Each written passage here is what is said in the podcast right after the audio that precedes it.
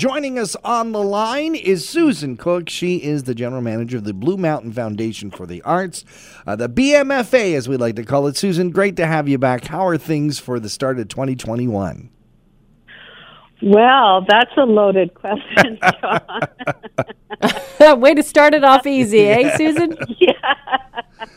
How can I best answer that? Uh, we're endeavoring to survive, and we haven't gone anywhere, but you're obviously, uh, things are pretty quiet at our location, but you can still see things online, and we're still busy planning and working away.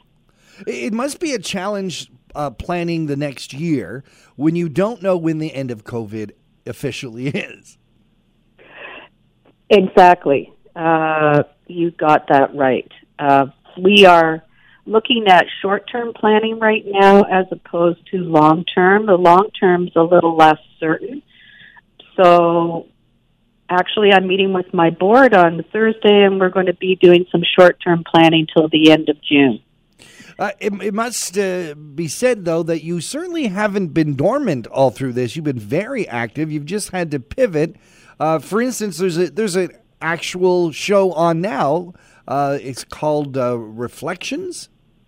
Yes, personal reflection, and I put the word out to our artists, and a lot of number of artists are are you know feeling somewhat depressed and down these days, as well as the general population, but we got uh, 16 artists to um, agree to do a painting based on their personal feelings and what's most important to them during this time. Mm. So it's their reflection, and each of them have uh, given me a, a paragraph on uh, to explain the painting, their reflection, and I think it's quite thoughtful and meaningful and and worth taking the time to go through it.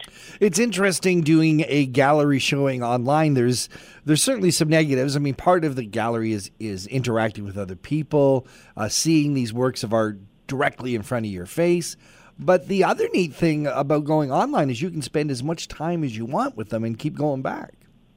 Absolutely, and you know. I think coming out of, of COVID, what you'll be seeing is a hybrid model. Mm. So, uh, we will continue to have shows online and we will have a presence in the gallery. Uh, one of the things that people are probably going to start asking about, so I'm going to be I'm going to jump in.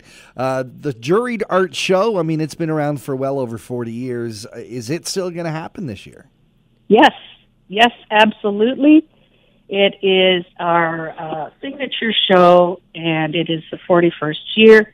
So we're excited that to mount that show again. Um, thank goodness these submissions are made online, and they were beforehand. Uh, so we'll be open for submissions February 5th to March 12th, and the jury will then uh, go on, and the um, intake for that show won't be until April 30th. So what you'll probably see is a hybrid model. You'll see some of the show in the gallery, and you'll see the full show online. Uh, we have uh, talked often about the Kemp Award, and uh, it is coming back. Is it is it still easy to? Are you still able to give out these awards and grants when your fundraising has been cut down so much?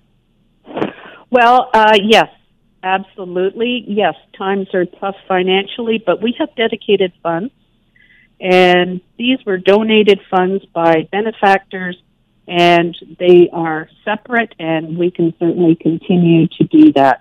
So we are happy to announce again um, the Robert Kemp Arts Award is now open for submission, and that is uh, an artistic project that will benefit the community. And I invite people to go online to see the rules and the application. So that's the only change. Um, and the committee will get together, and it may well be by Zoom this time. And mm. but uh, those things haven't changed, and they won't change. It is a wonderful award in that uh, you're not very specific about the genre or the style of the art. Uh, you're, and it's also a, a pretty hefty prize. Yes, uh, that's a five thousand dollar prize. And, and that's pretty significant given these times. Yeah, for sure. So I hope that we see lots of applications and, and people giving careful consideration um, what they could undertake. And it, you're right, it doesn't have to be visual art. Uh, it can be dance. It can be theater. Uh, of course, you're also a past recipient of, of the Robert Kemp Award. Mm-hmm. Uh, the Art Crawl Group, Magic of Children, uh, Tracy Strnad for a film. So, you know, it, it's endless, the possibilities. Uh, for more information on the Robert G. Kemp Award, where do they go? bmfa.on.ca, and that's where everything is right now. Fantastic. Well, thank you so much for joining us from the Blue Mountain Foundation for the Arts. Susan Cook, thank you for being here on Talk of the Town. It's, it's been a pleasure. Thanks, Mel and John.